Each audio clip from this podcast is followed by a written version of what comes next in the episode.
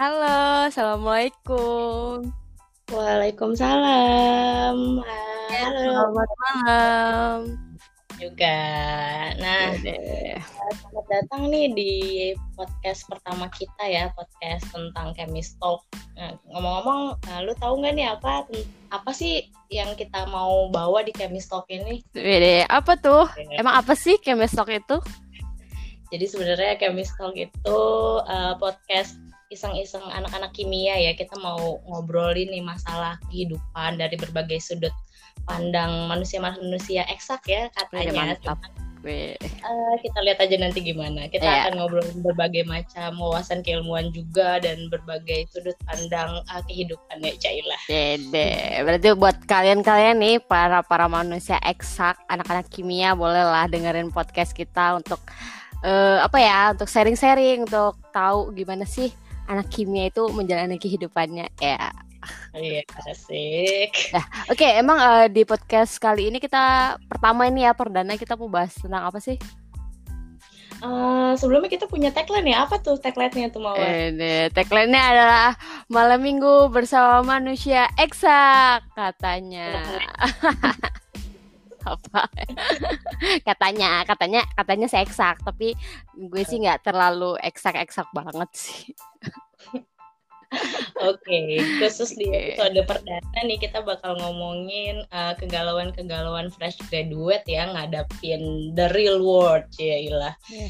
pasca kuliah nih. Mungkin kita punya tips-tipsnya ya, berhubung kita sudah pernah menjadi fresh graduate gitu ya. Mm-mm. Oke, okay. Emang sebelum kita ke tips nih ya, uh, mungkin kita di awal dari masalah dulu, pasti kan dari masalah kita baru bisa nih ngejabarin tips-tipsnya.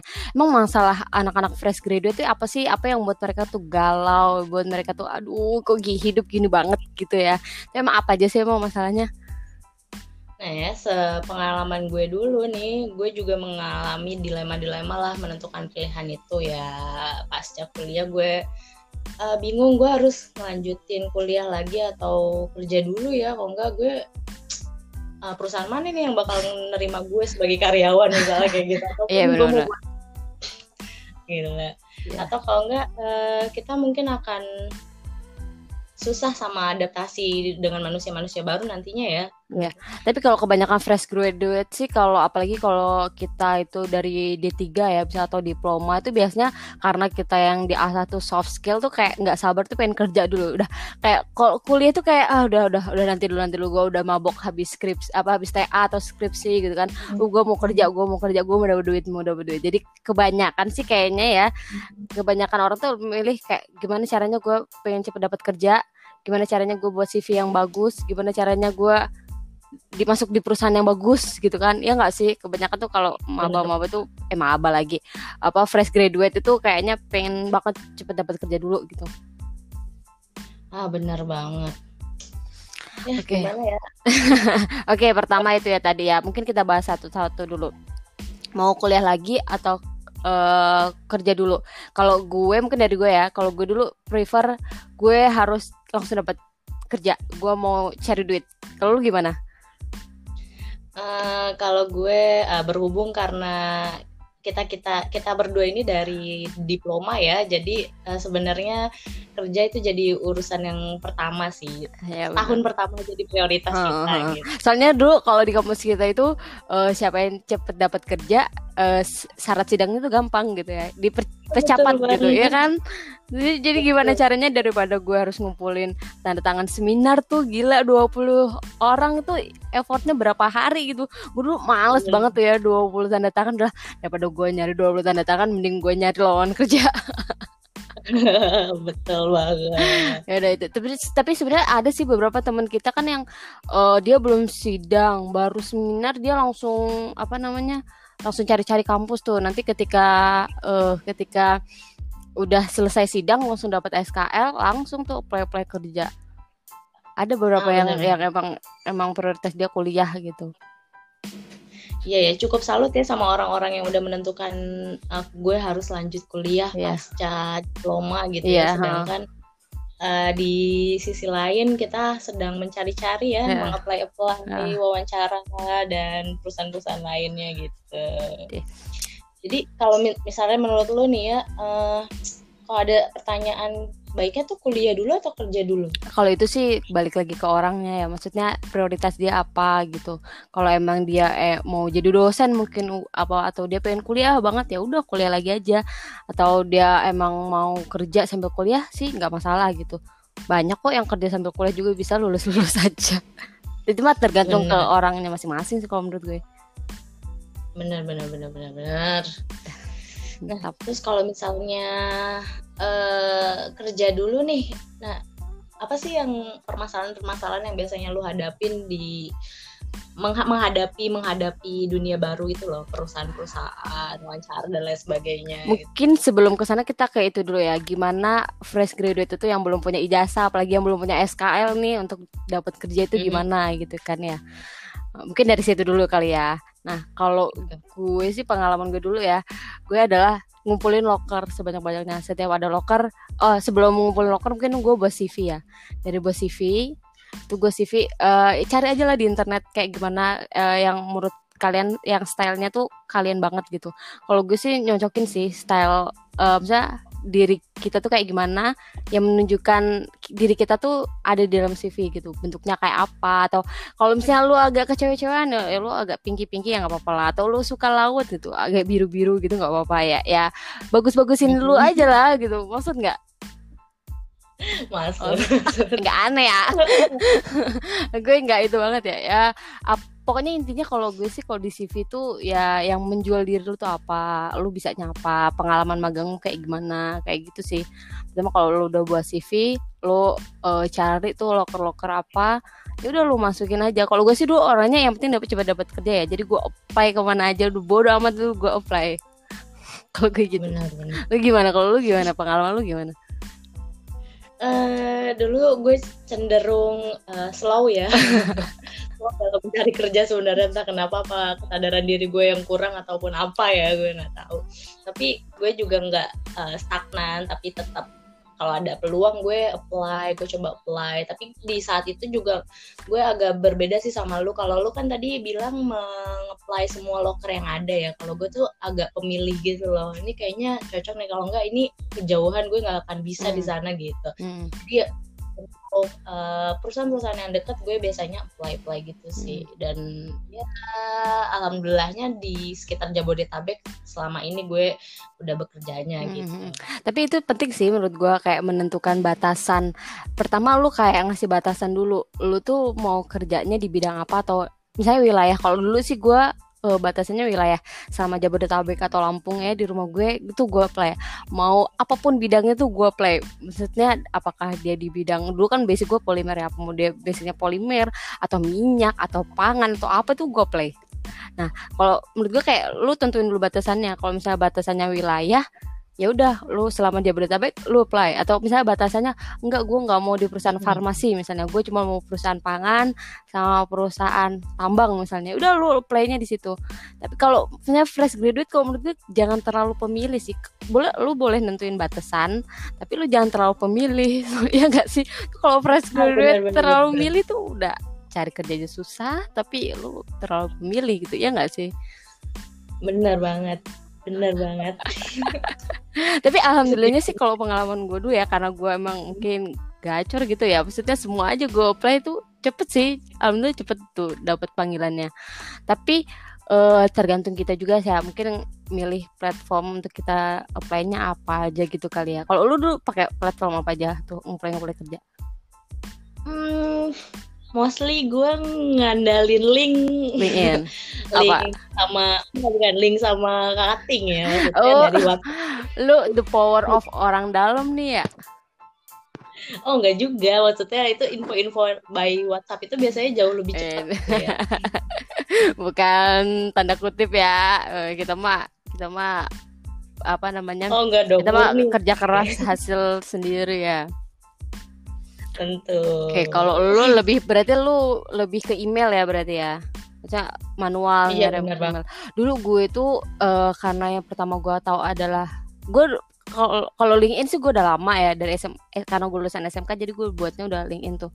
Tapi emang mati tuh LinkedIn gue, menurut gue juga enggak terlalu fungsi di LinkedIn dulu. Tapi jadi karena hmm. Jadi gue lebih ke Jobstreet tuh, karena Jobstreet kan gampang ya, lu tinggal up, apa upload C V lu sekali, terus udah tuh apa namanya lu apply-apply, tinggal klik klik klik, tinggal klik doang, modal klik doang gitu kan, kayak nyari kerja tuh semudah klik gitu. Panggilan pertama gue lewat Jobstreet sih. Iya Jobstreet. Itu tuh kompetitif banget, iya. Dan gue nggak pernah ya sekalipun dipanggil lewat Jobstreet. Oh, itu kayaknya nggak pernah nih. Terus gue gue di situ kayak merasakan kemudahan cari kerja. Ya Allah, cari kerja cuma gampang banget nih, tinggal klik klik klik doang gitu kan. Jadi ya udah tuh dari Jobstreet. Jadi misalnya ada sih beberapa yang berpendapat apaan Jobstreet nggak pernah ada yang manggil gitu. Kalau menurut gue sih gimana, tergantung gimana C V lu, terus gimana lu nampilin nah. profil lu gitu ya. Udah lu apply aja di Jobstreet gitu. Benar juga, benar-benar. Jangan lupa kekuatan doa ya, juga ya. Iya, benar. Cuma itu nomor satu sama restu ibu bapak tuh. Gitu udah. Oh, benar banget. Nah itu.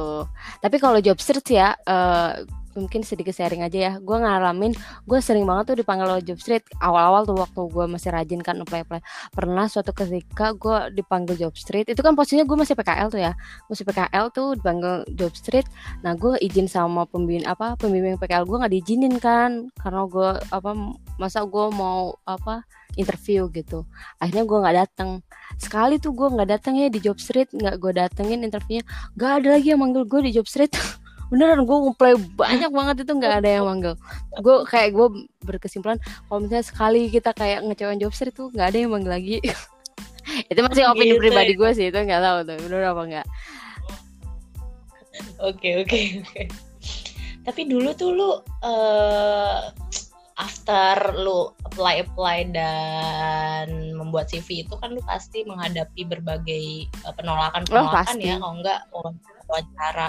Nah itu lo gimana sih persiapannya untuk menghadapi wawancara itu? Secara lo fresh graduate yang nggak tahu apa-apa, lo mau ngejual apa dari diri lo buat perusahaan? Uh, ya cuma udah kalau misalnya di apa namanya ditolak itu pasti gue udah sering. Makanya kenapa prinsip di awal gue adalah gue harus apply kemana aja, karena ibaratnya gue udah ngeplay ratusan aja tuh yang manggil gue cuman hitungan jari gitu ya. Apalagi gue ngeplaynya pilih cuman ngeplay lima atau alah udah itu nggak kapan itu dipanggilnya gitu. Jadi gue prinsip gue semakin gue banyak apply uh, peluang untuk gue dipanggil tuh semakin banyak. Dulu gue prinsipnya gitu sih. Oh, benar-benar. Kalau apa namanya kalau di kalau ditolak gue uh, interview pertama gue gue ditolak. Sumpah itu interview pertama okay. Itu sang, sangat buruk. Gue gak nyiapin apa-apa. Gue itu gue masih P K L soalnya ya. Gue gak tahu interview itu kayak apa. Gue gak tahu bakalan ditanyain apa-apa. Apa itu gue gak tahu. Itu waktu okay. itu gue di perusahaan apa pangan ya, perusahaan pangan gitu. Terus gue ditanyain tentang itu dong apa namanya instrumen apa kayak analisa konvensional tuh. Mano gue inget gimana cara buat uh, apa namanya indikator P P. Gue nggak tahu gue net indikator P P gimana buatnya gue nggak tahu tuh.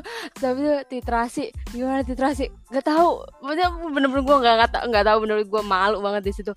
Buat pelajaran banget tuh interview pertama. Terus nyampe dia nanya kamu lulusan mana sih? Terus itu gue bilang kan e, lulusan ini. Emang uh, apa waduh, kampus ini ada di mana? Ya Allah, padahal itu masih satu wilayah ya sama kampus kita. Dia bisa-bisanya nggak tahu kampus kita. Gue kesel banget tuh. Pengalaman buruk gue interview pertama. Gila gila.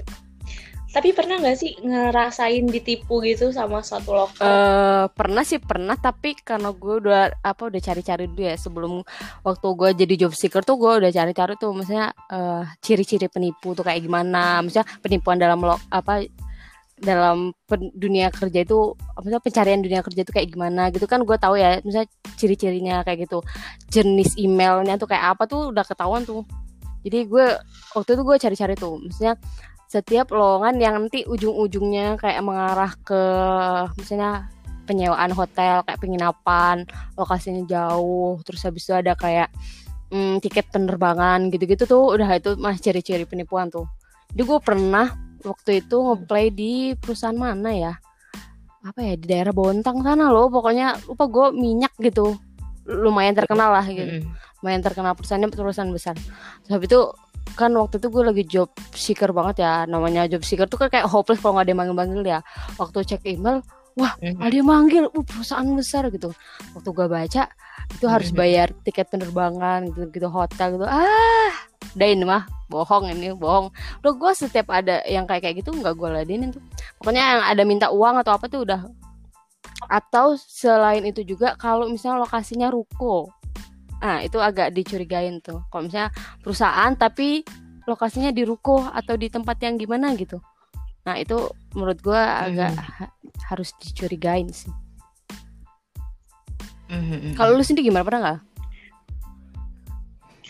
Uh, sejujurnya sih gue nggak pernah sih mengalami penipuan loker ini. Karena ini yang tadi kita perlu garis bawain ya, apa yang lu bilang itu benar banget. Jadi kalau misalnya kita uh, apply, kita tuh nggak mungkin ada dimintain uh, kompensasi ataupun apapun ya. Kita nggak ada pembayaran apapun lah pokoknya. Hmm. Itu yang harus di note. Jadi lu jangan asal percaya aja kalau misalnya lu suruh bayar-bayar dan diiming-imingi janji-janji manis hmm, gitu ya. Selain itu, mungkin walaupun gue orangnya asal apply, sebelum apply gue lihat dulu itu perusahaan ada apa enggak.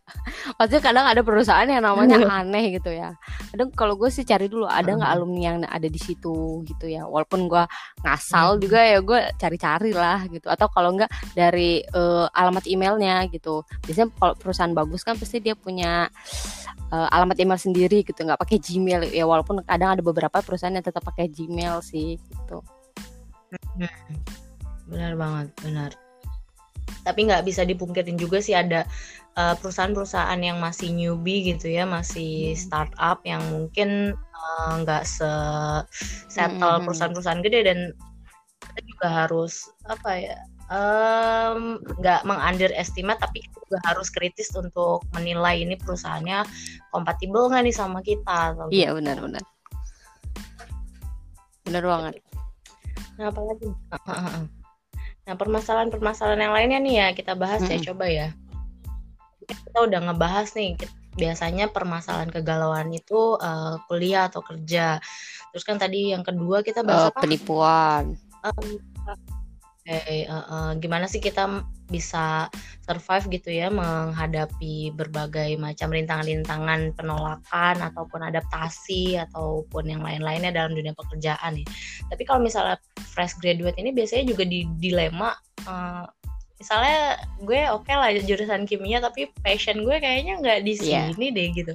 Itu gimana tuh ya menghadapinya menurut lo? Kalau gue sih kalau gue pribadi ya, dilihat dulu dari apa namanya prioritas lu. Maksudnya lu tuh kerja itu prioritas utama apa enggak? Maksudnya orang keluarga lu udah nunggu lu untuk kerja apa enggak? Ibaratnya ya, dari uh, kemampuan finansial udah nuntut lu kerja apa enggak gitu? Atau lu tuh harus cepat kerja apa enggak gitu? Kalau misalnya udah tuntutan kayak gitu ya mau nggak mau dengan passion kita yang ada, ilmu kita dan basic pendidikan kita.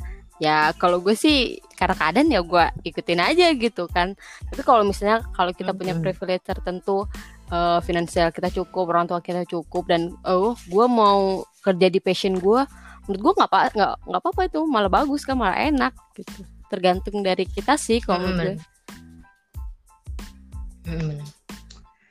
Ya jadi buat uh, kalian-kalian mungkin yang ternyata passionnya tidak sejalur dengan major yang kalian ambil gitu ya, jadi ya mm. ambil aja lah mm. setiap kesempatan mm. yang datang mm. gitu ya. Jadi kalau misalnya ada peluang aja ataupun uh, ternyata ada peluang yang lain di luar mm. major lo ya lo ambil aja, karena uh, passion itu kan bisa terbentuk seiring dengan karir di pekerjaan yang sesuai bidang kita ya, di atau awal. Kalau yang misalnya uh, kayak gue nih posisinya mau nggak mau gitu ya kerja di yang seka, maksudnya dengan uh, basic pendidikan gue ya, kita setelah waktu kita kerja kita kumpulin modal aja dulu, misalnya ya uh, misalnya uh, untuk kerja sesuai passion kita kan pasti kita butuh modal kan setidaknya ya. Kalau kita udah ngumpulin modal tuh oke okay, misalnya kita udah ngerasa udah settle, nah misalnya uh, passionnya usaha gitu kan, kita bisa tuh membangun usaha. Iya iya benar-benar, intinya kita harus uh, nelen walaupun pahit itu kita harus nelen lah ya, nelen aja dulu gitu kan ya, nelen aja dulu gitu. Itu sih.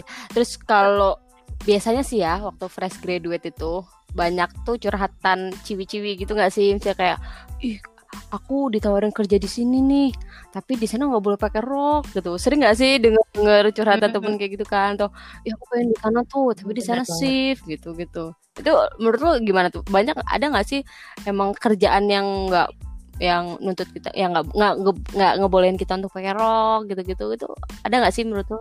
Lo pernah ngalamin nggak? Hmm, ada aja sih, sejujurnya gue pernah lihat lowongan yang bahkan uh, di apa tuh kriterianya itu tidak berkerudung langsung ya, berarti langsung di apa namanya iklan lowongannya langsung ditatara gitu ya, tidak berkerudung gitu. Bener banget.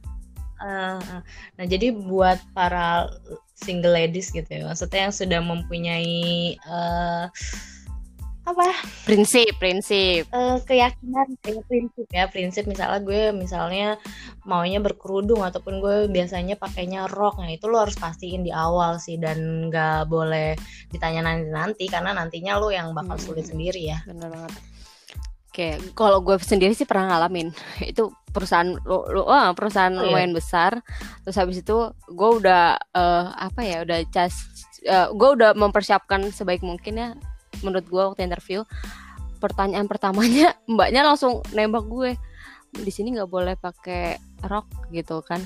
Terus gue kayak gue kayak udah ma- maksudnya kayak lu nggak nanya dulu kemampuan gue apa, pengetahuan gue apa gitu gitu nggak dateng-dateng terus gue udah dibilangin kayak gitu kan, kayak ya Allah, maksudnya langsung gitu banget kan, kayaknya ibaratnya lu udah nolak gue dari awal gitu. Dia dia bilangnya secara halus gini sih, misalnya kita tidak memaksakan ya, um, tidak halus. apa tidak memaksakan keyakinan mbak kalau mbak udah kayak gini, tapi di sini uh, peraturannya tidak boleh pakai rok. Terus gue perjelas nggak boleh pakai roknya ad- atas dasar apa, apakah atas dasar apa, apakah atas dasar safety gitu, hanya di dalam lab yang nggak boleh, di luar kan hak saya gitu ya pakai rok gitu atau gimana. Terus dia bilang hmm. e, ya di dalam dan di luar, terus kayak ya Allah di luar juga nggak boleh lah, ngatur-ngatur hidup gue. Bener banget.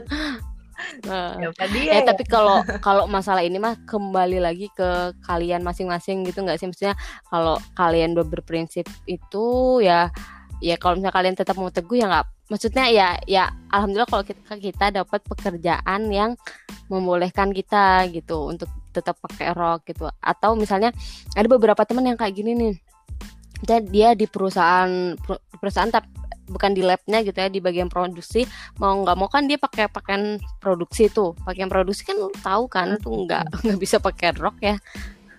Nah itu ada beberapa hmm. temen yang kayak gitu tuh, dia full kerjaan dia harus pakai apa sih namanya, lupa gue. Hah bukan A P D ya, ya apa sih sebutannya? Sebutannya lupa gue, pokoknya yang gitulah, yang tau lah daleman buat ke produksi itu kayak gimana gitu kan ya, kayak gitu gitu ya. Uh. Ya kalau misalnya lu masih nyaman ya menurut gue nggak apa-apa sih, jalanin gitu. Kalau misalnya lu udah gak nyaman ya cari yang lain. Hmm, benar banget. Jangan sampai lu mencedera, menciderai gitu ya uh, prinsip hidup lu sendiri demi mengejar sesuatu yang nggak hmm. pasti juga sih, karena di luar sana pasti banyak yang merlu kok, iya. perlu sama lu gitu. Jadi tapi ya, hikmahnya gue untuk masalah rok ini ya, itu kayak maksudnya kita bisa merdeka pakai baju itu tuh kayak suatu nikmat banget nggak sih, maksudnya Ad, uh, uh, gitu kayak ya. Ada lo di suatu tempat kita tuh dilarang pakai itu tuh kayak kayak wah nikmat banget gitu. Gue oh, jadi iya. bersyukur sih di situ, kayak wah gue dapat kerjaan yang ngebebasin gue pakai bebas gue busana tuh, wah alhamdulillah banget gitu. Bener banget. Tapi kalau misalnya lu was pas jadi fresh graduate nih, uh, lu ngejar gaji tuh oh, gaji. tinggi gak sih? Sensitif nih ya ngomongin okay. gaji gua, ya. Kalau gue sih pribadi ya, gue bu, maksudnya ya tahu diri lah, fresh graduate lu mau ngehargain diri lu tinggi-tinggi amat tuh emang perusahaan ibu bapak lu gitu kan ya. Tapi ya jangan merendahkan hmm. gitu kan, walaupun lu fresh graduate kan lu punya ilmu, jangan lu banting harga istilahnya atau udah terserah sesuai dengan uh, kebijakan perusahaan. Nah, jangan kayak gitu juga menurut gue ya. Kita kayak pasrah banget gitu kan. Sebulan iya, kalau kebijakannya uh, sukarela gitu kan, lu gimana? Kalau gue dulu sih kayak ngikutin U M R sih. Gue harus ngikutin U M R. Ya nggak mau lah, misalnya kita kerja di perusahaan X yang U M R-nya di kota itu berapa, terus kita digaji dengan di bawah U M R, kan gimana ya? Kalau gue, kalau gue nentuinnya dari U M R dulu. Gue gue selalu nulis gitu ya, tambahin dikit lah dari U M R. Kalau itu kalau untuk fresh graduate ya, kalau udah punya pengalaman nah suka-suka lu ya. Iya benar banget. Lagian juga sih uh, gaji hmm. itu kan bakal bertambah ya seiring tingkatan performa kerja kita hmm. tuh kayak gimana. Jadi ya nah, ngomongin masalah gaji nih, misalnya ketika kita wawancara nih ya, yang menurut gue uh, apa yang perlu kita tanyain, misalnya apa aja nih? Nah, ini nih. Apa aja sih yang perlu kita tanyain waktu wawancara? Misalnya kadang kalau di, di apa namanya di akhir wawancara itu kan biasanya ditanyain tuh ada yang mau ditanyakan. Nah, menurut lo apa aja sih yang perlu kita tanyain? Hmm.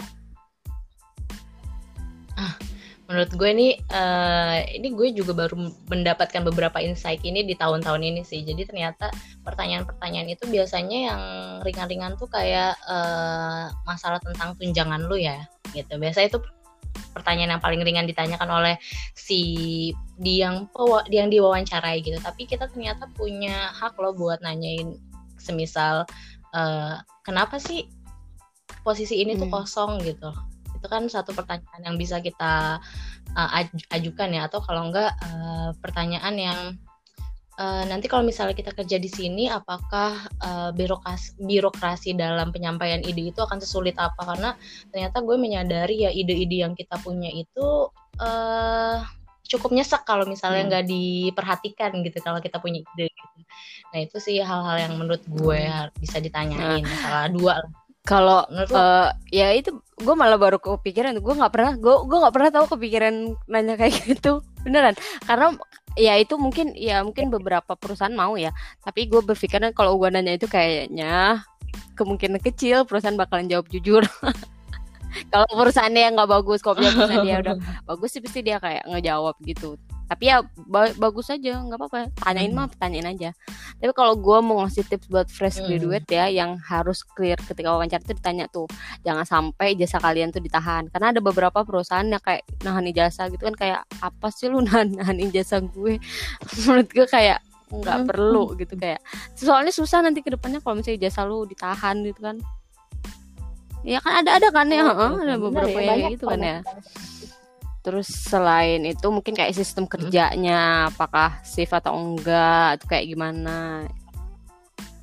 Itu harus clear hmm. di awal, jangan nyampe kalian uh, kayak baru seminggu kerja terus apa namanya kalian baru tahu ah ternyata di sini shift, ah tahu gitu gue nggak mau, ah udahlah gue keluar aja gitu kan, jangan lah, maksudnya kayak konyol banget kan kayak hmm. gitu ya. Itu harus clear. Hmm.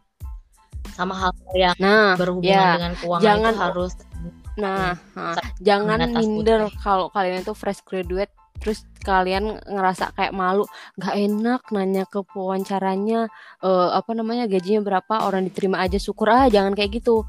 Misalnya kalian harus uh, oke okay, kalau misalnya kalian masih nggak enak nanya di wawancara pertama nggak apa-apa, nggak apa-apa menurut gue. Tapi nanti ketika waktu tanda tangan kontrak tuh, waktu kalian udah megang tuh e, kertas perjanjiannya harus kalian baca, jangan cuma ditanda tanganin tapi benar-benar dibaca. Kalau menurut kalian ngeganjel atau nggak jelas, tanyain. Misalnya kayak uang makannya gimana, transportnya gimana, kayak kayak gitu tuh menurut gue harus clear gitu. Jangan buat kalian ngeganjel di belakang-belakang, ujung-ujungnya kalian kabur gitu atau keluar gitu, jangan. Hmm. Attitude tuh paling hmm. ini nih masih P R ya, ya buat uh, buat beberapa ya ya ya P R sih, maksudnya kadang kalau keluar tanpa tanpa apa pamit tiba-tiba keluar gitu kan keterangan ya. Tapi jangan sampai deh, semoga uh, para folks nih tidak smart, seperti smart itu people ya, lah ya. Ya, bukan bukan cuma smartphone ya. Nah, nah, benar. Eh tapi ini tadi gue keloncat sih, tiba-tiba langsung ke apa yang harus kita tanyain ke pewawancara gitu. Mungkin sebelumnya tips mm-hmm. wawancara. Nah, tips wawancara buat newbie-newbie ini gimana sih kalau misalnya mau wawancara, apa sih yang perlu disiapin? Menurut lo apa? Apa yang perlu disiapin? yang harus disiapin tuh ya, semua dokumen yang kita nyatakan itu harus ada hardnya sih menurut gue ya, kalau kita datang langsung ke pewawancara. Terus yang kedua, kita harus tahu banget nih uh, seluk-beluk perusahaannya, setidaknya kita punya lah ya rasa ketertarikan sama perusahaan ini, nggak cuma datang terus lo cuma wawancara A I U ya A I U A I U dan selesai, dan lo ketika ditanya tentang perusahaan lo nggak tahu apapun. Dan juga Uh, lu harus belajar lagi sih jujur itu ya basic-basic sih, yang basic-basic lah setidaknya lu harus hmm. belajarin gitu. Oh iya, sama satu aku pernah ngalamin satu wawancara yang dia dia tuh mau banget eh pas di wawancara itu gue hmm. harus ngomong dalam bahasa Inggris gitu loh gitu. Dia tuh introduction-nya harus pas lah itu. Dia dia dia minta gue harus ceritain gue tuh ngapain aja selama dulu kuliah dalam bahasa Inggris gitu sih. Jadi menurut gue ya semakin kesini tuh kita harus semakin aware kalau misalnya Inggris tuh suatu bahasa yang udah jadi yeah. uh, kewajiban yeah, kita sih makin lama lama dan gue lu pengalaman gue bukan cuman intro apa introduction myself gitu loh, suruh presentasi tentang H P L sih pakai bahasa mm. Inggris. Gue pernah dulu kayak gitu. Iya benar-benar itu per, apa bahasa Inggris tuh perlu tuh. Tapi e, kalau untuk secara lebih teknisnya ya, kalau menurut gue ya, kalau misalnya lu nggak ada waktu tuh untuk mem, apa tahu seluk-beluk perusahaan itu secara detail, menurut gue setidaknya lu tahu itu perusahaan apa. Pertama ya, maksudnya itu bidangnya apa, produksinya apa. Terus misalnya perusahaan pangan, pangan nih misalnya. Terus lu tahu kan itu pangannya apa, mm-hmm. menghasilkan apa. Misalnya dia meng, e, produksinya minyak misalnya. Setidaknya lu tuh tahu analisa pangan untuk minyak itu apa gitu. Jangan kayak gue tuh belajar belajar dari gue tuh ya, tuh oh, dari gue tuh. Gue kagak tahu itu perusahaan apa, itu produksinya apa. Gue ditanya analisa minyak itu kayak gimana, gue kagak tahu tuh. Minimal itu karena kita sebagai analis kimia ya. Ini mungkin untuk yang analis kimia ya. Karena kita ber, e, nanti ke Ke, apa namanya di perusahaan itu kan pasti kalau nggak Q C atau apa, kalau misalnya kita bagiannya ngeplaynya Q C ya, itu kan pasti kita mau nganalisa sampel kan, lu harus tahu tuh produknya apa, nanti lu cari nih misalnya minyak, S N I minyak tuh apa tuh, ada kadar apa apa tuh, yang lu bisa tuh apa gitu, terus nanti pertanyaannya untuk teknisnya nggak jauh-jauh dari situ gitu, itu minimal yang harus lu tahu. Atau mm-hmm. misalnya lu uh, apa namanya lu males research kemana-mana gitu, lu cari tuh kakak tingkat yang ada di sana siapa gitu, lu P M orangnya, terus di sana instrumennya pakai apa, apa namanya uh, sampelnya apa gitu. Menurut gue itu efektif banget sih, setidaknya lu mm-hmm. tahu kalau instrumen tuh lu tahu prinsip cara kerjanya apa, terus lu pernah pengalamannya apa, itu pasti bakalan ditanya tuh, karena pasti teknisnya pasti bakalan ke situ. Mm-hmm. Nah, nah relasi ya, juga makanya kan lu jangan ya. kuper-kuper banget lu di kampus.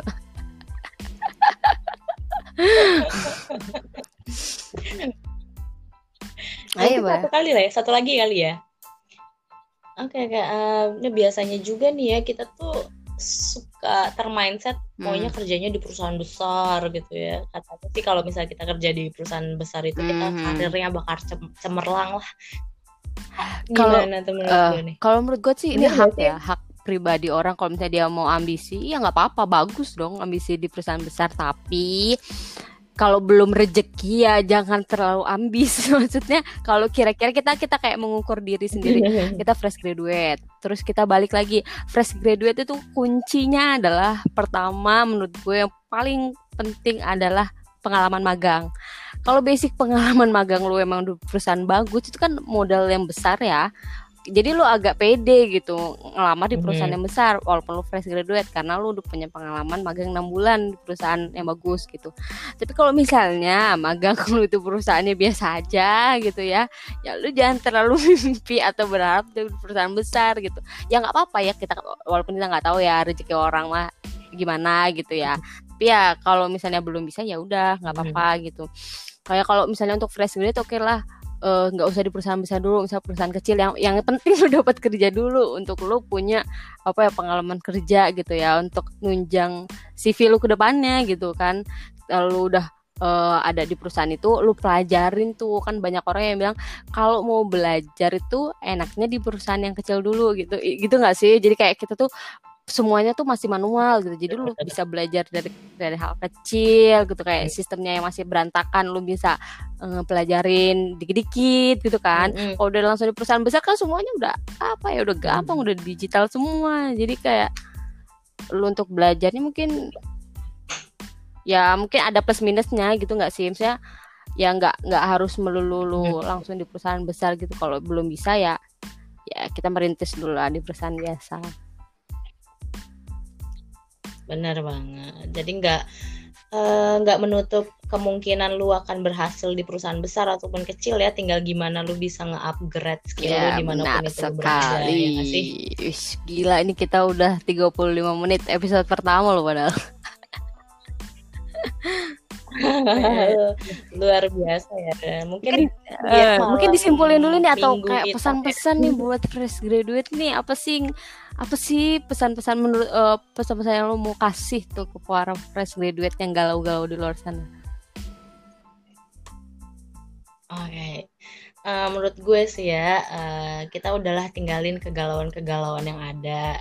Jadi kita harus menyikapinya tuh dengan bijak lah. Kita udah umur dua puluh ya biasanya fresh graduate tuh. Jadi kita harus sudah membuat keputusan-keputusan. Lo harus sudah punya life plan lo nanti ke depan tuh lo mau ngapain, dan kesempatan-kesempatan yang datang kepada lo itu harus lo ambil dan lo manfaatkan dengan semaksimal mungkin. Itu sih menurut gue. Jangan lupa juga sih uh, minta doa restu, itu yang paling nggak bisa di skip ya, karena kadang-kadang kita tuh terlalu ambis aja maunya begini-begini-begini tapi tanpa minta doa yeah, restu sama bener. Orang tua. Kalau gue sih pesannya nggak gitu. Usah terlalu banyak insecure gitu ya. Kalau fresh graduate ini musuh pertamanya insecure, ngelihat temennya udah dapat kerja terus dia masih ada yang manggil aja yang belum ada gitu, kayak insecure, udah kayak kayak ngerasa diri tuh paling bodoh. Itu jangan, karena setiap orang tuh punya uh, rezekinya masing-masing, punya waktunya masing-masing. Bisa jadi misalnya nih ya, misalnya, lu ngerasa temen gue tuh nggak pinter, misalnya lu ngerasa kayak gitu, dia nggak kumlot tapi kok dia cepet dapet kerja sih, itu rezekinya dia gitu. Atau misalnya lu ngerasa gue yang kumlot nggak dapet dapet kerja gitu kan, itu kan berarti belum rezeki lu gitu kan. Nanti ada suatu saatnya lu mungkin lu apa namanya Allah ngasih lu tuh waktu lebih lama, tapi tapi tapi siapa tahu lu waktu udah lama itu tiba-tiba udah dapetnya langsung perusahaan besar kan, nggak ada yang tahu gitu kan ya. Jadi maksudnya setiap orang punya rezekinya masing-masing, nggak usah insecure insecure nggak usah galau ngelihat temennya udah nikah terus habis itu lu enggak, terus lu pengangguran, lulus kuliah nggak guna gitu kan. Jangan, jangan kayak gitulah. Daripada lu insecure insecure kayak gitu, mending lu ngeluarin apa ya energi lu tuh buat hal-hal yang lebih apa ya, usaha-usaha yang lebih lagi lah gitu. Oke, okay. benar benar benar kayaknya segitu dulu ya. Ini udah udah kelamaan nih, udah hampir empat puluh menit. Semoga uh, oh ya podcast kita bermanfaat lah ya, ada hikmahnya. Amin. Okay. Ya, bisa diambil pelajaran ya. Tempat yang baru fresh graduate. Kita juga iya, sudah baru fresh graduate dua tahun yang lalu kok. Kita, kita belum expert. Tahun lalu. Oke, okay, thank you buat Mawar, buat teman-teman yang udah ngedengerin. Hmm. Semoga dapet hikmahnya ya, dan bisa dikasihkan lah di kehidupan kita masing-masing. Nah, buat episode selanjutnya um, boleh kalau bisa kalian mau request ya. Kalian gimana ya? Ya udah pokoknya itu dulu deh. Semoga bisa bermanfaat. Kalau untuk kedepannya mungkin ya nggak jauh-jauh, tetap sih pasti seputar kimia ya, nggak dunia kimia. Oke, okay, makasih. Selamat okay, malam. Selamat malam. Dadah, assalamualaikum.